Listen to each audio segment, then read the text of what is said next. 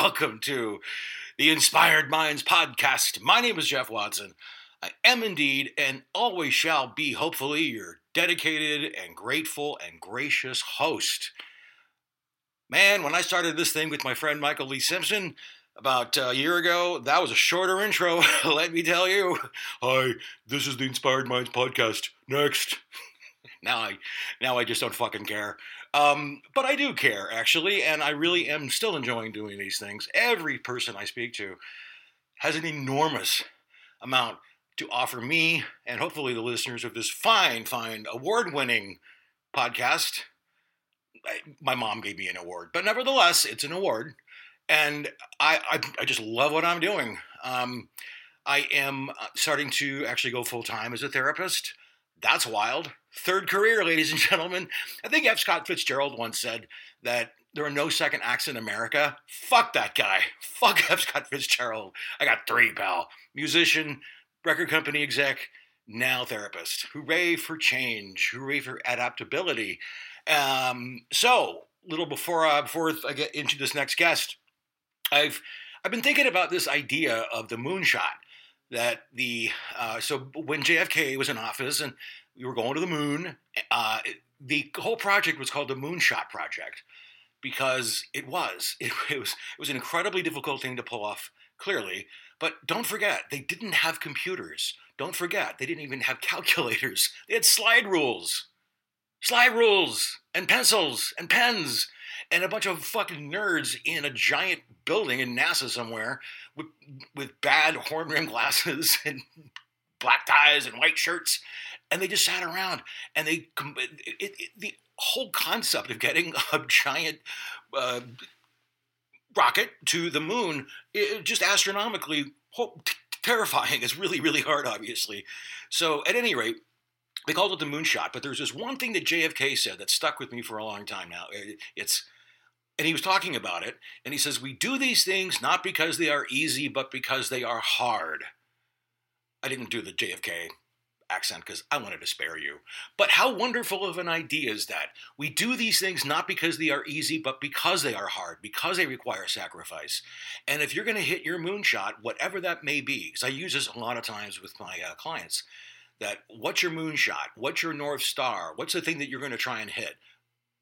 do that figure that out and that's where true purpose and meaning comes in and i really do think that that's a lot of what a moonshot is that being said that leads me into the intro to this incredible woman my goodness laverne mckinnon uh, she was a uh, referral as i like to say from my good friend uh, and, and former podcast uh, guest named richard potter fine gentleman in his own right Laverne McKinnon, my God. So the thing that I really, when Richard said, hey, you might want to talk to her, I looked her up and it, she's a moonshot mentor. That's how she bills herself. And she's a, a career executive leadership coach. And prior to that, she was in the um, in the entertainment industry as an exec. So she and I had a lot of similarities in that respect of kind of looking at both sides of the coin. And but she's a therapy nerd. she's exactly like me. And she has her whole thing is about the moonshot and that whole concept. So, needless to say, we really bonded over that. Um, and she was wonderful. She had this great phrase that we are meaning making machines as human beings, and we do it through storytelling. I'm a storytelling guy. That's my shtick. It was great to hear somebody else do my shtick as well. Um, it's like a comedy team, but for therapy. I had a great time. So, at any rate, uh, again, I truly hope that you love this as much as I did making it, because my goodness, is this lady intelligent and a charmer to boot. All right, bye. All right, inspired minds, dazzled throng, please say hello. My next guest, good Lord, the lovely and talented Laverne McKinnon. Laverne McKinnon, please say hello to the inspired minds, dazzled throng. Hello, hello, hello. I'm so excited to be here. I cannot wait for this one. So, the way I start this interview off, the very beginning, um, same question for every single person. It, it is the following When you were young, Laverne, what was the first thing that you can truly recall that lit you up? What inspired you? Was it a song? Was it a book, a movie, a person? Go. I I don't know if it's the the first or the earliest, but the one that really comes to mind, and I do have a little bit of um, uh, like embarrassment sharing this, so it's probably um, a good thing to share. Love it. Yeah. Um, what I was really like inspired and lit up by, I love like Teen Beat, Tiger Beat, those types of magazines. And uh, like I was a big Leif Garrett, Jimmy McNichol fan, right. Shaun Cassidy, and I would tear their photos out of these magazines and I would organize them into folders. Huh. And I had this incredible system of how I organized my my crushes on different um, musicians and stars. And I think the reason it lit me up is that I, I do love structure. I thrive with structure, but I was actually able to marry that structure and that organization with um, with fandom. Huh. I love that. I love fandom is is like that's my I could I could do an entire podcast series on fandom alone. Yeah, I I got to tell you, it's like when I was contemplating several years ago. It's like, who do I want to be on social media? Because that's how I think. It's like I'm uh, I'm very much like, okay, what am I doing? What's my intent here? And I thought, I just I want to be a fan. I, I and I, and then I started to even sink deeper into that. And I thought, I just like I want to walk through life, looking at people, looking at situations, looking at spe- experiences, and finding ex- using your language what makes my heart pitter patter, what lights me up about about what the people that I'm encountering and the experiences I'm having. I, I, absolutely love that, and that actually reminds me of a quote that I just pulled up. I use this a lot on on in just in my life and on the show. I forgot the guy's name. It's, it's a rabbi, but this quote's amazing. He says, "Our goal should be to live life in radical amazement. Get up in the morning and look at everything in the world in a way that takes nothing for granted. Everything is phenomenal. Everything is incredible. Never treat life casually. And here's the kicker: to be spiritual, to be spiritual is to be amazed." Wow, I love that so much. I feel like it's what I need to hear at this moment in time. So thank you for sharing that. I will send you that quote. Um, and it's that idea of being an eternal student. Wouldn't you agree? Yeah. Yes. Yep. Yeah, those are. So tell me then, kind of the part B of the conversation of that question really is how did that, and you kind of answered it because people usually do, but how did that pairing up pictures of Leif Garrett and Shaun Cassidy and organizing them. I love the, the detail of that. How did that carry you into your current work? Um, I think that organization, structure, strategy always came really easy to me. And I don't, I didn't realize until very late in life that it was actually a, a talent. It was a, it was a skill because I hmm. thought everybody should have that um, and everybody did have it. It's like it never i never occurred to me that people didn't have a high level of executive functioning. And i'm going off on a little bit of a tangent but it, it's probably like one of the places where relationships got the most mucked up is because i assumed that everybody had a high level of executive function. So if someone didn't respond to me with something in a what I would consider a timely way, or if they dropped the ball, or if their feedback to me or notes to me weren't like really precise, I would get like frustrated and angry. And how it sort of has influenced me over time is that I realized, oh, we all have different gifts, we all have different talents, and mine is it's not unique, but it's obviously unique to me.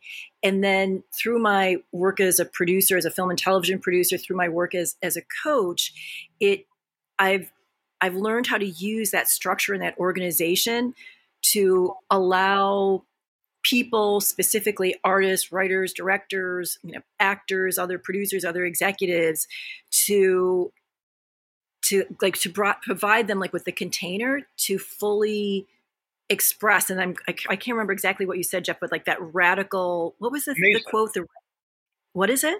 Uh, radical amazement. Yeah to find that radical amazement. Uh, that clearly was not like the words that I have ever used before but I'm so enamored with that. Uh, so yeah where it's like the marrying of, of structure and artistry I think just really um, allows amazing things to happen.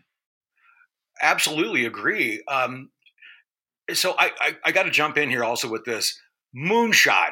I really I could do this whole show on this concept of the moonshot. So my background, as as, as I mentioned earlier, is uh, where we were before we were recording. I am a current therapist and moving hardcore into that world. I love that world, and I've been telling I've been I've been locked on this idea of a moonshot, and I've been telling my clients this this idea, and specifically the details of it, which I'm sure you know. I love this kind of stuff because you know back then in the 60s it was a it was a herculean effort to shoot a rocket right up to the moon. There was math involved and i tell my clients you know giant rooms there was no computer slide rules bunch of nerds figuring this out. And it was it was an almost an impossible thing to pull off. But the thing that i love the most and i use this quote all the time now is jfk's quote when he was giving the speech about it. And he says we do these things not because they are easy but because they are hard and I'm mm-hmm. curious if that, and you also use the phrase North Star, which is something that I also use. Tell me about Moonshot and if what I said can kind of relate. Oh yeah, a hundred percent.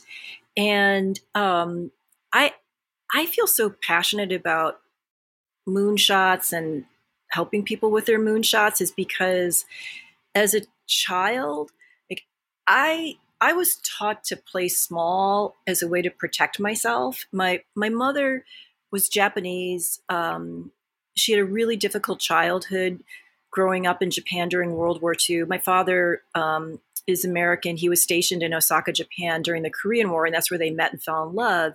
And both of them had really, really, really challenging childhoods. And so when I came along, and I come from a lower income family, is that it was really about survival and mm-hmm. survival was not about hitting moonshots. Survival was about survival and it's like play small because you know bad things can happen. If you allow your head to pop up then you'll become a target.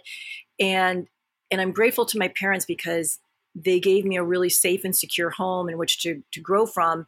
And so my childhood wasn't reflective of their child. My childhood was very, very different because my parents were able to keep me, me safe and secure. And so as I got older and I, I realized, wait a second, there are there are dreams there are, are, there are these things that feel like they're impossible and yet we can make them possible through knowing what our north star north stars are like those, those values being able to access our our courage being able to really self-assess without judgment and so you know that's the way that i i look at moonshot and, and i'm curious for you have you have you always like known what a moonshot was even if you didn't have that specific verbiage my father uh, was a uh, he was a rocket scientist uh, over at Air oh Force Base, so I'm aware. Back in like the '60s, so I'm aware of it. Wow. And how did that manifest in your life? Well, my dad actually worked on the moonshot. Whoa. Oh. So did you feel inspired by your dad's work or did that like set a bar where it's like, oh boy, I've got to do something like that? Well, my dad's far smarter than I am. Got, my dad has six patents. You know how many patents I have? None. wow. Having that, having said that, you know, I, he taught me about the moonshot, and I've heard so many amazing stories from him from the ground up um, because he was at Edwards Air Force Base. I mean, they were building that stuff there. Um, so that being said, that's where that metaphor was always, or the idea of it. And then I kind of did more research on it, and I was like, oh my god, you know. And the idea of a moonshot and really a North Star, what we're really talking about here is meaning and purpose, right? Yeah, yeah, absolutely and and I could talk about Viktor Frankl's book about man's search for meaning, which changed my entire life. Me too. Me too. Right, and I know that. You know why I know that? Read your quote of yours. ah. Yeah, I swear we do. We have such like I'm in this like however long we've been talking, less than ten minutes. I'm like, oh, I think we've got a very similar owner's manual. We certainly do. Um, and my favorite, uh, one of the great things that I pulled out of some of your uh, writing was that you could you could the idea that you can rewrite the meanings that you had created into statements of truth. Mm-hmm. that is everything. That's narrative therapy. That's exactly it's storytelling isn't it? Yeah because we are. It's like we're we're meaning making machines right? We storytelling i think is part of our dna it's like whether you work in a creative job or not.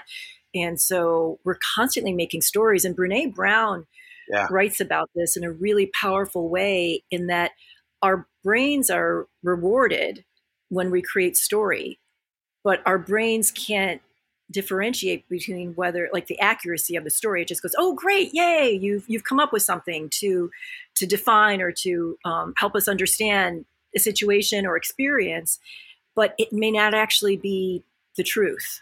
Uh-huh. And yeah. so we can get caught up in that because we get this, you know, this rush of, yay, I've created a story. It's her, her work around how our brain functions with stories is is astounding. I, you know, I have to look that up. I, I I didn't know that. And in fact, after this, maybe I'll send you the radical amazement thing, and maybe you can send me some more information on that because I'm a neurobiology yeah. guy too. So that's fascinating to me. The one thing I will say about this too, about rewriting meanings, is and going back to the storytelling thing. I use this all the time now in my in my work with clients because it's because you know there's that narrative arc, right? I am this person, I am that person. But when you I try and operationalize it a little bit with people, and I'll say, like, if I'm working on a particular topic, I've, I've done it a few times on grief. Someone's lost a loved one, and I'll say, "Tell me three stories about that person, beginning, middle, and an end." Can be as long as you want, short as you want. Let's do it in the session, though. One session. It can be about anything about that particular person. So they tell me the story, and oftentimes we can kind of find a theme: abandonment, fear, love, safety. You know, the big kahunas then we can really kind of suck out the meaning and then work on the meaning and then maybe even find a connection of, of a, kind of like a meta meaning out of the storytelling alone. Hmm. yeah. How does that ring for you? Am I close? yeah, I um what was popping into my head as you were talking about that is um and I'm not an expert on this at all, so some of your listeners may be able to further educate me on this. But my experience is that um, in Western cultures, we really rely quite heavily on stories that have a beginning, middle, and end because it gives us that sense of safety. Hmm. Um, and then I I've been exposed to different work from Asian cultures where the storytelling is actually circular and that there is no beginning, middle, and end. And so, over the course of reading a novel, I'm meeting characters, and then they fall by the wayside, and we never come back to them ever again. really? Yeah, and and so it's interesting because I do feel like, and I and I love the structure of the beginning, middle, and end because it provides an opportunity to really, you know, slow down and take a look at the the meaning that we may be associating with the beginning, middle, and end. And then sometimes I feel like, at least for me personally, I rush to an ending because the middle is so messy, I can't take it. Ah. And so I'm actually truncating my experience because I want to get to a completion point. Whereas if I embrace a different type of storytelling model, which allows for an open endedness and a non closure, it's wildly uncomfortable. And at the same time, it also, in some ways, feels more truthful. Sure. That's really interesting. That Actually, can you talk? Can, can you talk a little bit more about the more circular storylines in Asian writing?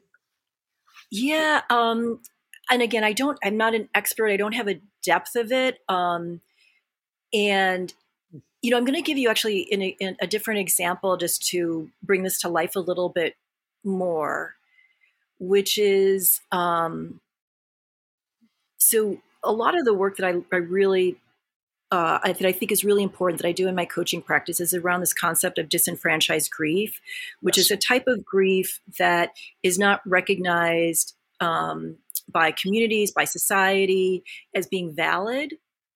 So, for example, um, people who may have lost a job or been laid off or fired, and people are feeling a deep sense of loss around that experience. But it's like, oh, you'll find a new job. Oh, aren't you so glad you left that toxic environment? You should be so happy. Now you can be free to do what you really want.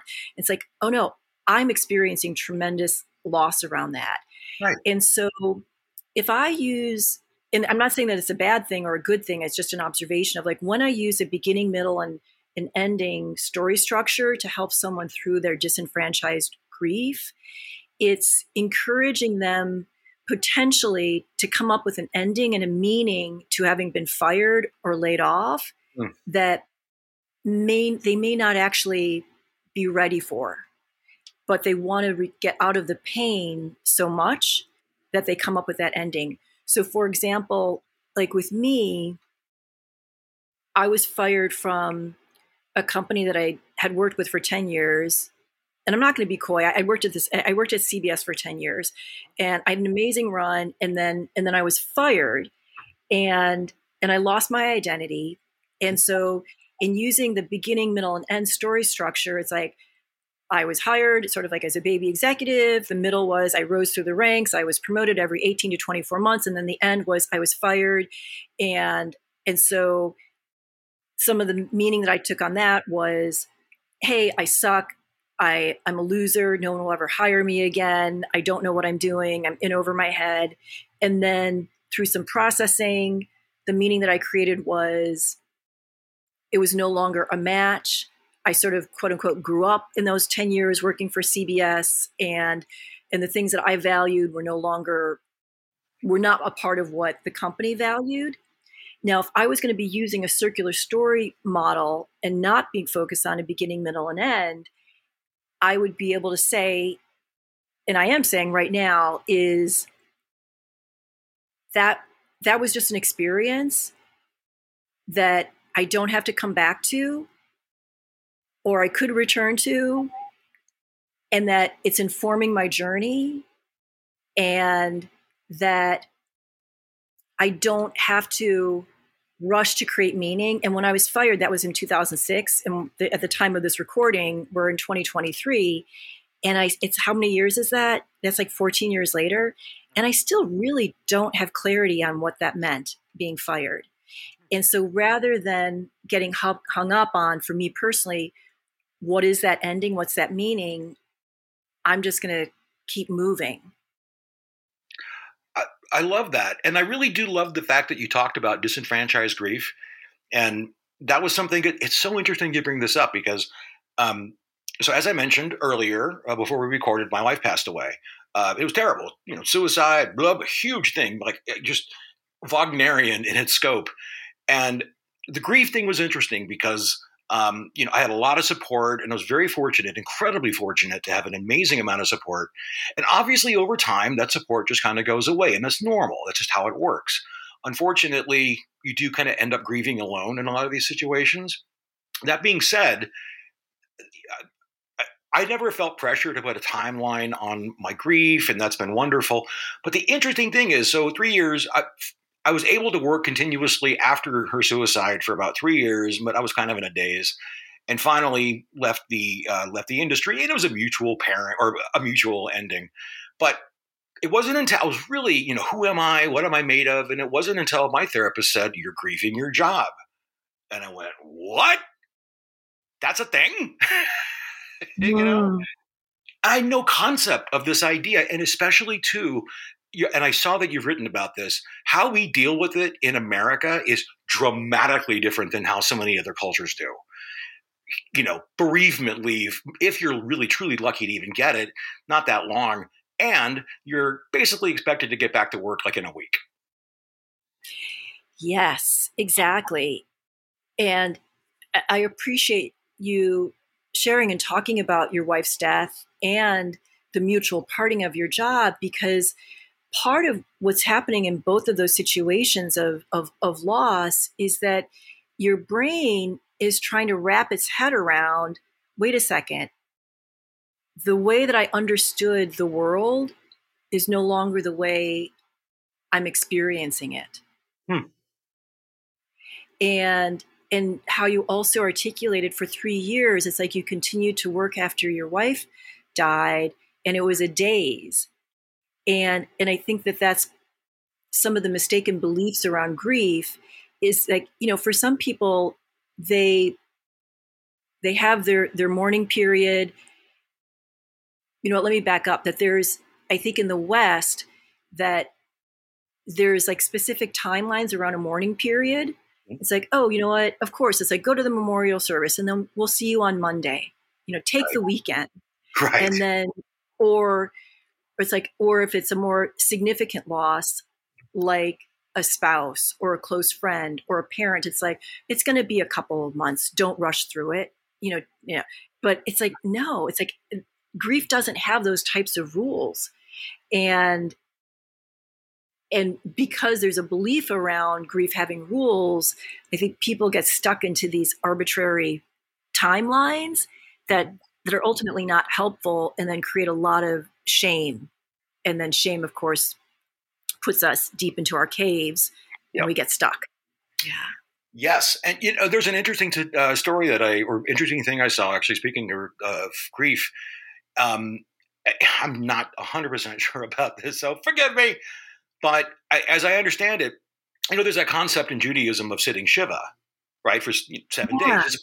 However, what's really interesting is back in the uh, back in the early uh, times of Jerusalem, if someone, if, if like a family member of someone died, I think it was like seven of their friends actually would sit in a row kind of next to him apparently, and they would actually stay there for seven days. They would sit quietly wow. without, I mean, of course, there was food break or someone brought them food, I'm sure, but they sat for a, like a week in silence in support of their person, their friend. See, and what, yeah, it's like the witnessing of loss, of grief, I think is an important part of the experience because when our experiences are not validated by other people, it, it can make us a little crazy. There's, um, oh, Jeff, I'm blanking on where I read this. Um, oh, I'll have to, I'll, I'll find it so you could put it in your show notes. But it's, um, there's a community not in the West that when there's a loss, typically when someone dies in this community, people will put a piece of their furniture out on the front lawn to say and to indicate, we see you, we hear you, you're not alone, that our world has been altered. And so, this physical manifestation of putting a per- piece of furniture on the lawn acknowledges that the way that we see the world and this and this person or this situation no longer being in the world this absence we see that. And yes we know that that's that's that there's that's deeply impactful. It's a ritual of respect. Yeah yeah exactly yes uh, and, and, we don't do ritual that well here in the states yeah Eh, what yeah. an amazing idea! I love. It. I just got to say, I really do truly love that idea of disenfranchised grief because it completely hit me. There's another thing, and this is tying back into it. This is something else you said. The grief was worth it for you because it led to the dream evolving until it crystallized into helping people tell and make more stories. And there you go. Because for me, the meaning that I uh, this is a, this is perfect actually. The the end of the story that I was trying to find in that circular grief story, which now that I think about it, there is no ending because it happened. I mean, I guess the ending is maybe it quote unquote happened. But in order to give meaning to my grief, I had to go help others and help them make stories. Yeah. Because if I didn't, in opinion, if I didn't, all the lessons that I've learned from mental illness and I mean, I went broke because I was manic and you spend every last dime and just trauma after trauma after trauma, medical trauma. Like the last 10 years have just been bananas. And yet, because I'm an adapter, I think everyone's an adapter, but I've learned the skill. I've taken though, if, if I don't pass on the knowledge to others, then I personally believe that the knowledge isn't worth anything. It may be mm-hmm. for me, but my call, my responsibility, my duty is to give it to others. When did you have that insight? That it was my calling? Yeah. Um, to be honest with you, it was really, it's a great question. It was really imprinted on me early in sobriety of all things. I was, I got sober two years before she died. And I went through AA and it was all about service work, service work, service work. And it kept me above ground for a long time. And I started to understand the value of helping others. Then I read about five years ago a quote from Gandhi that he said, In order to find yourself, you must lose yourself in the service of others. And mm. that was a lightning bolt for me because I have acquired all this crystallized knowledge of mental illness, grief. Uh, there's all kinds of stuff I got connections to, addiction. And I just realized that when I help people, I'm happy The end. And I'm I'm curious in it sounds like you have such a connection to fulfillment. And do you ever like run into speed bumps or do you ever feel um I don't know what the right word is, but is it all like, you know, happiness, happiness, happiness or do you ever have like moments in in living this purpose where it's not so awesome? Sure. Um, I'm going to give you a metaphor. How about that? Great. Have you ever heard of a story called famous short story from the late 1800s called "The Lady or the Tiger"? Oh yes, tell me again. I haven't heard it in a while. Nobody has. I don't know why it popped in my head. When I was about 11 years old, I saw school movie about it. I was like, "What?" The idea is, in this late 1800s, it's really not that great of a story, by the way. It's not well written. However, the the gambit is there's um, like a futuristic-ish society where the way they judge people and the way they sentence people everyone's in a big arena and the king is there and the accused stands before the king and in this uh, little arena there's two doors that, like way away like 100 feet away from the condemned and there's one's here one's here if you uh, if you open and the condemned says or they tell the condemned open a door that is your sentence if you open one door there's going to be a lady and the lady is a princess, and you get married to the princess, and you live a happy life. The other one is a tiger. okay? If you open the door for the tiger, tiger comes out, you get eaten. Boom. The way the only reason the story anybody cared about the story was because it was sort of novel in the fact that it was the ending was like they describe the scenario of a guy and they say, "What do you think is going to be his fate?" End of story, right? Like a. At any rate, the way I look at things that come at me, and of course they do, but the way I look at challenges that come after me, or let's say potential challenges, I will look at the potential challenge and say, is that a lady or a tiger? Lady or tiger? I'm not going to know, obviously. I do this a lot when I get phone calls in about like medical uh, results or something that I'm kind of waiting for. And I'll think to myself before they really tell me what the deal is, lady or tiger. And I then I realized if it's a tiger, that's fine. I've tamed a Bengal tiger 10 years ago. Eh, nothing's going to get that worse and that's the key for me. Nothing. I know with since i know with absolute sincerity mathematical precision that nothing's ever going to happen like that again. And i did it. I tamed that tiger.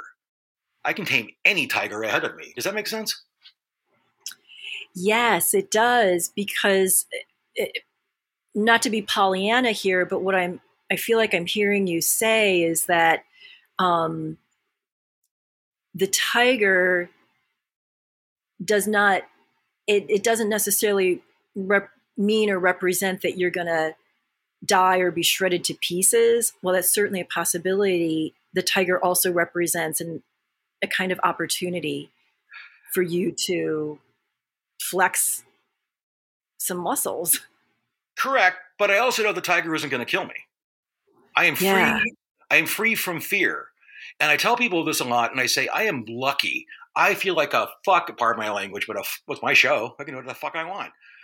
Um, pardon me for saying this, but you know, I feel like a superhero. I tell people this all the time. I feel like Batman, Superman, Aquaman, fill in the blank, because I have a superpower, and that superpower is perspective because I know, unlike so many other people in this world, my gift is that I know it's never going to be as bad as that, right? So the tiger's not going to kill me. There's never going to be a Bengal tiger that's snarling with blood on its on on its uh, uh, claws that's ever going to be that bad. So what do I have to fear anymore, right? Yeah. Wow, Jeff, you've really you've been through it. You've come out the other side, haven't you? Yeah, a lot, lot more than that. but yeah overall, yes. yeah. It, I'm just so that I, I want you to talk about, and you mentioned this before, but I want you to get into more detail about core values, which is another thing that I talk about my clients. I want to hear more about that.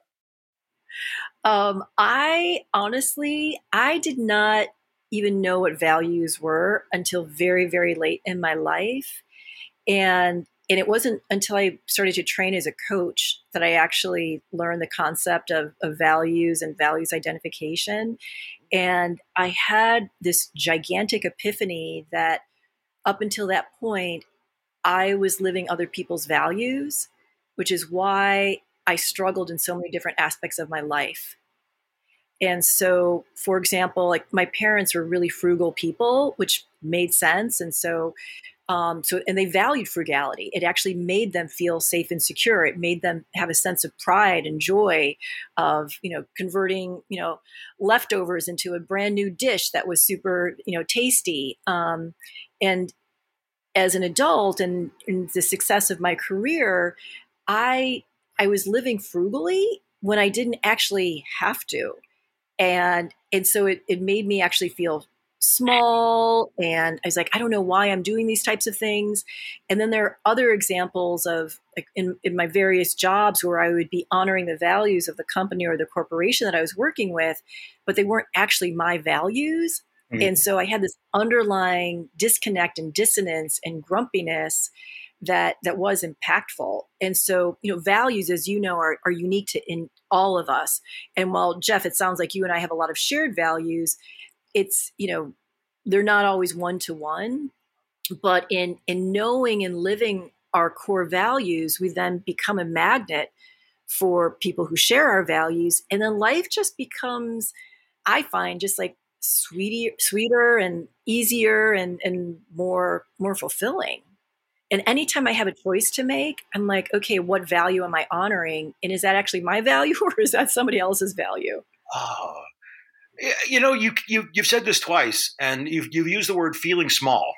I've never heard it phrased that way, which is why it stuck out.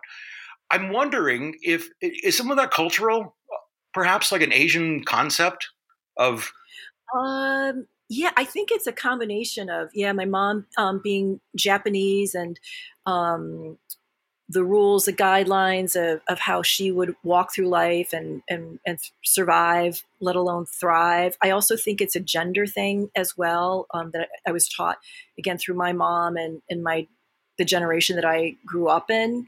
Um, and then also it was reinforced in some of the companies that I had worked with, which is, you know, it, the organizations that I had worked in were very hierarchical. So, you know, the people that got to you know, quote unquote, play big and own a spotlight were the people at the top of the corporate ladder, not the ones that were at the bottom or or the middle.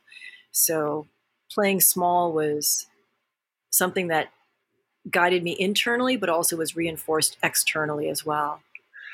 I've just never heard that phrase before. It's beautiful and sad, or yeah. Um, one thing sad. also too, just kind of pinpointing or ping ponging off what you just said earlier.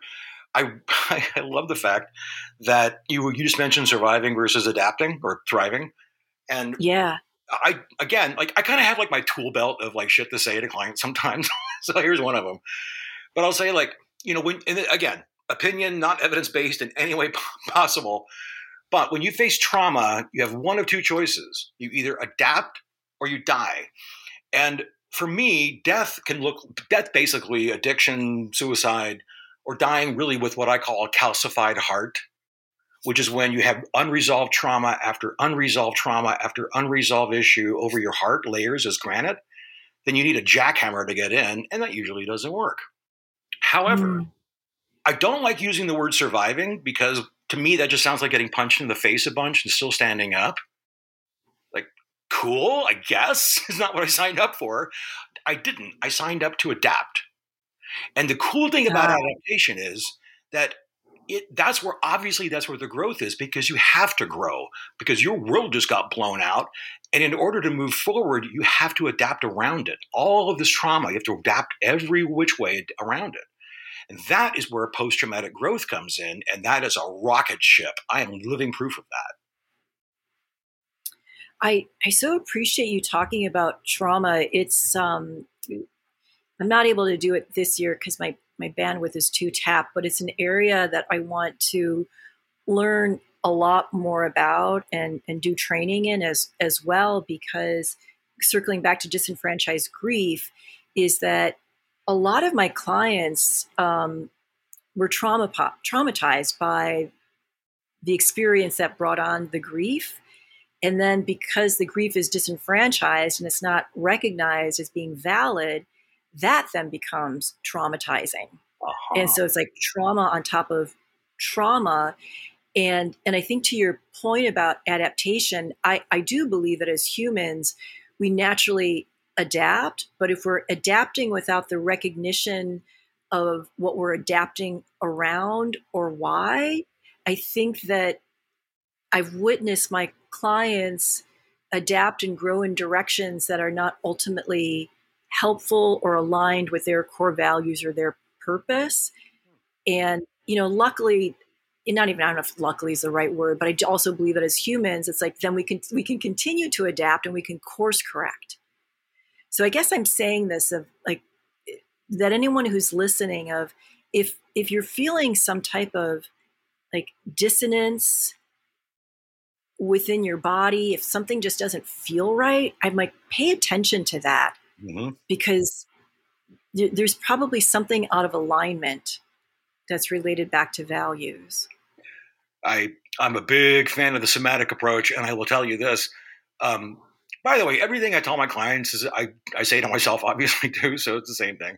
But that it the body is an early it's like an early warning system, like that the missiles are coming in. you know what I mean? Yeah, yeah. I find myself sometimes in um, Uh, like a couple of times I've found myself in pretty serious situations where I'm kind of getting upset and I wash my handshake and I go, I gotta walk away for a second because like whatever's coming out of my mouth next is not going to be good. Yeah, and did, I'm curious. Did you? How did you start to make that connection between what was going on in your body with what might happen next? Reading the body keeps the score didn't hurt. Oh, okay, great. It was the body keeps a score concept that there's you know this idea that like trauma stored in the body, and then I went, oh, somatic reasoning. I can we can it's all tied together anyway. Duh. Because the first it's interesting. Somebody said this to me, a professor of mine. I thought it was brilliant. She said the first the like emotion starts at when the it starts at the body obviously, but it starts when you feel it on your skin basically. And she's right because whatever stimulus is coming at you, it's almost a body reaction sometimes. Even like a you, know, you can almost feel it coming in, and then it kicks up to the head. Wow. I'm I'm a huge. Moving on, because I could talk about this kind of stuff forever. No, wait. Last thing. Um, cinema therapy. Do you use that at all? Are you familiar with that?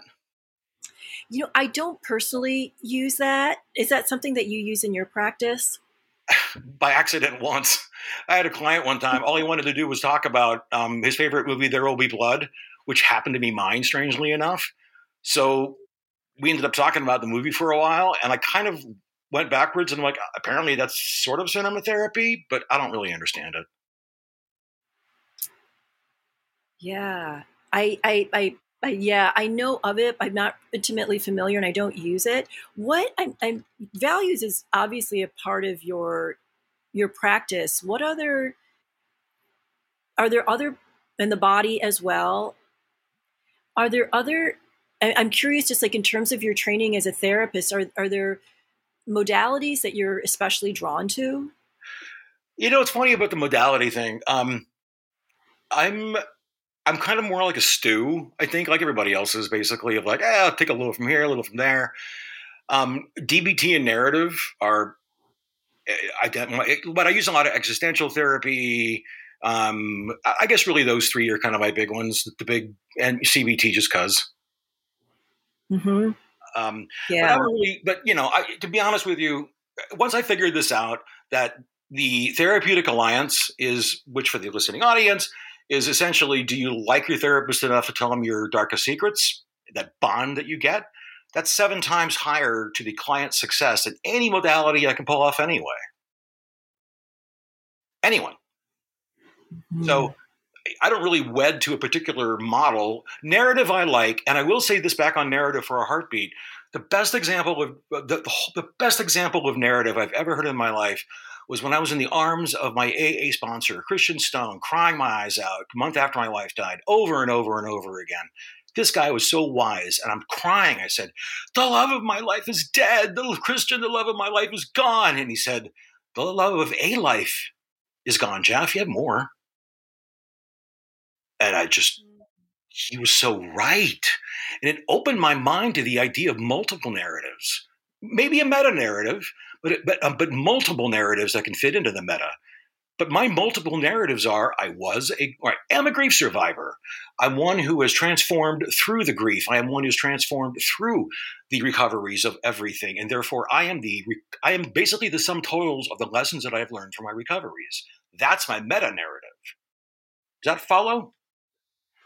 It does. And what I was, um, it felt like you were, when you were in the arms of your AA sponsor, that you were you're like writing the last part of a novel and it seems like he helped you with that perspective shift to say this is a chapter yes. of the novel it's not the entire novel. That's precisely it. A chapter of my novel um, which i'm working on a chapter of my novel you know is guy with mental illness. It's guy with suicide ideations himself. I've been in a lot of hospitals before you know a while ago, but I have that history. I have a guy who was in uh, addiction, a guy who was a successful music executive, a guy who had a wonderful, wonderful wife. That lady was, I, I was so fortunate to be in her orbit as long as I was. My God, right? But now I have other narratives that I currently have. I'm a therapist. I am a wonderful son. I am, I am, I am. Yeah. Jeff, would it be okay if I just asked you a couple questions about your wife? By all means. I'm open and very open. What, what was her name? Missy Broom. Missy. And what was she like? Uh, she taught me what it was, what it meant to be an artist, a true artist. She was a punk rock girl, tattooed, um, beautiful woman. My goodness, uh, she would because of her pink hair you could she would walk into a room and light it up like a Roman candle. My goodness, she was a fashion designer for Quiksilver and Roxy and Paul Frank, and she was super hip, super cool. And she was the greatest example of an artist, in my opinion, because she gave with art without the expectation of reciprocity. Get this: you're familiar with the Griffith Park Bear, I would imagine, the statue. Uh, oh, oh yes, yes, yep. Yeah, every um, before she died, every holiday for about three years we would do this. She was a seamstress just on her own, and she had like a massive sewing machine, and she made these vinyl dolls and vinyl handbags like for fun outside of her job. And we would every morning or every holiday, she would meticulously make these incredibly complex costumes for the bear for i.e. Fourth of July, so it was a it was a beard, you know, and it was like a hat, and it was like uh, you know an outfit with like sparkles all over it and shit, and like American flag stuck in the hand, and or you know ev- Valentine's Day, Christmas, St. Patrick's Day, for God's sakes. We get there at night, do it all up, take a picture, leave, and the next day it's all taken down anyway. No name, no who did it, like ninja shit, right? So she was what I call a capital A I believe that there are capital A artists and little a artists. And, and it's a spectrum. Little a artists are people that can paint, sew, draw, write a, or create a song. It's great. Very artistically talented. Capital A's are a different breed of cat. They see things differently. It's perspective shift. It's addiction. It's neurodivergence. Most of it, I believe. Neil Young is one. You know, Kooning is one uh, Eisenstein, uh, fill in the blanks of any of the artistic greats. Michelangelo clearly was one. Um, they're just neurodivergent, and we didn't understand that word well a long time. That's what a capital A is, and she was a capital A, and she was tortured, quote unquote, tortured artist, tortured with my postmortem diagnosis as borderline personality disorder, which was manifested through addiction and suicide. So but that's who she was, you know. But she was ultimately, I will say this, she was a comet that streaked across the sky but burned out like all comets do. That's what happened. Hmm. Thank you so much for for sharing that. It it certainly sounds like Missy did not did not live small or play small. not in the slightest. yeah. oh my god.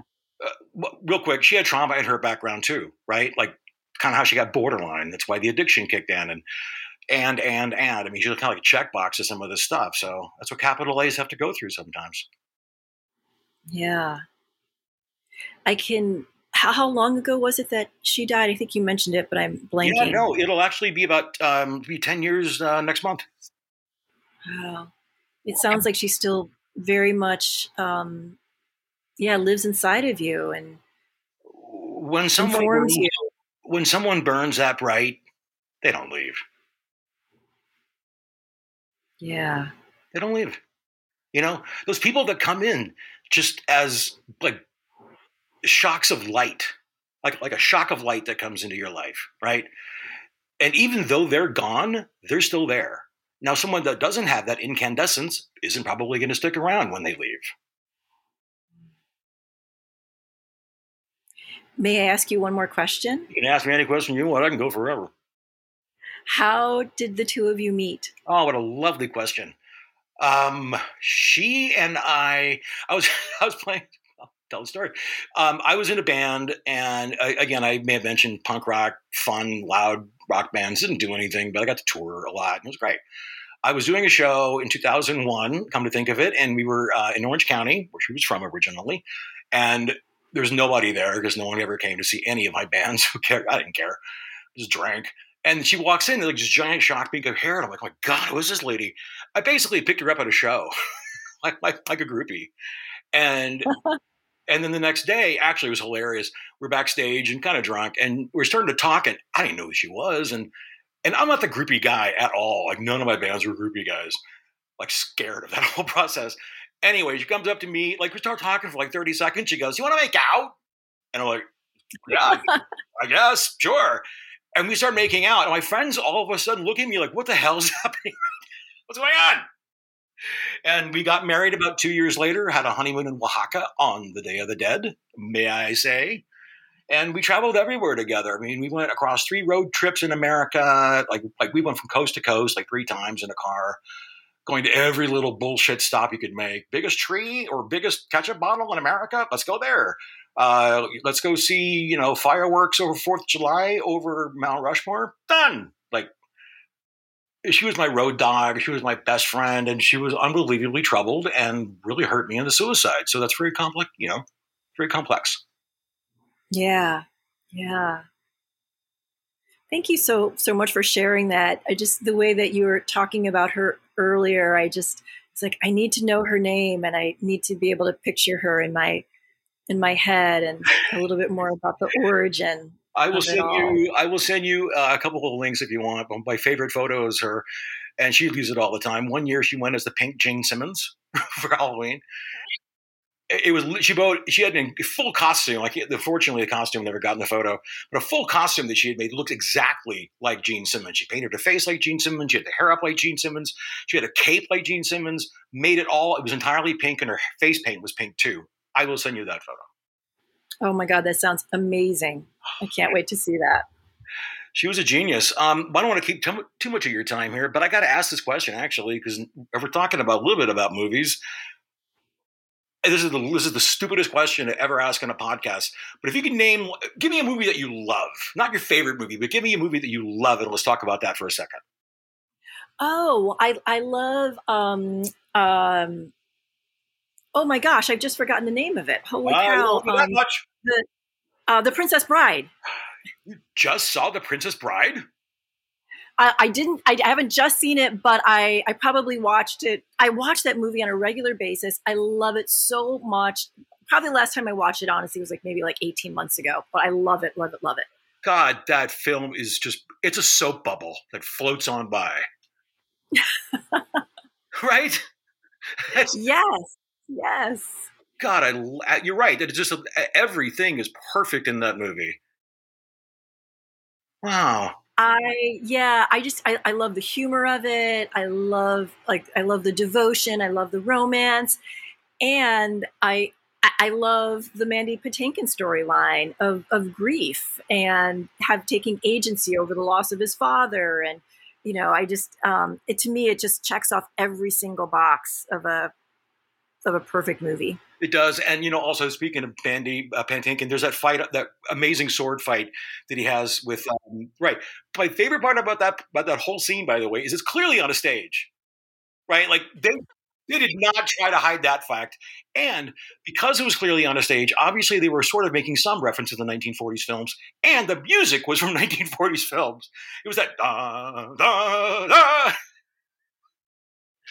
okay, Jeff, I'm embarrassed to say I never that ne- I, I don't think I've ever put that together, and now I'm going to have to go back and watch it and be like, oh my gosh, that's on a stage. I think I've just always been so enamored. I, I didn't notice any of those details. That's awesome. It's so clearly on a stage. Like they did not try to hide that fact.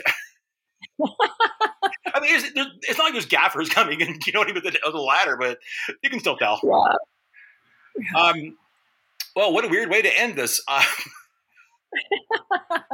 I don't know. I think it all, like, you know, it, it all. I'm going to loop it all together. It's um, the moonshot of um, the love story, the um, the grief, um, and then just a whole lot of magic. And yeah, I think every character knew exactly what their values were and what was important to them, and and lived by them.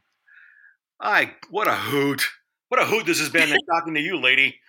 Um, so here's how I'd like to do this. Uh, the kind of the my little kiss off uh, uh, outro here.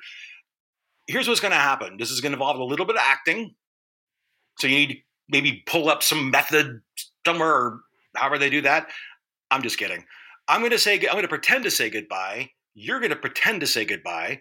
We're going to pretend to hang up and then talk for a couple of minutes after. Deal?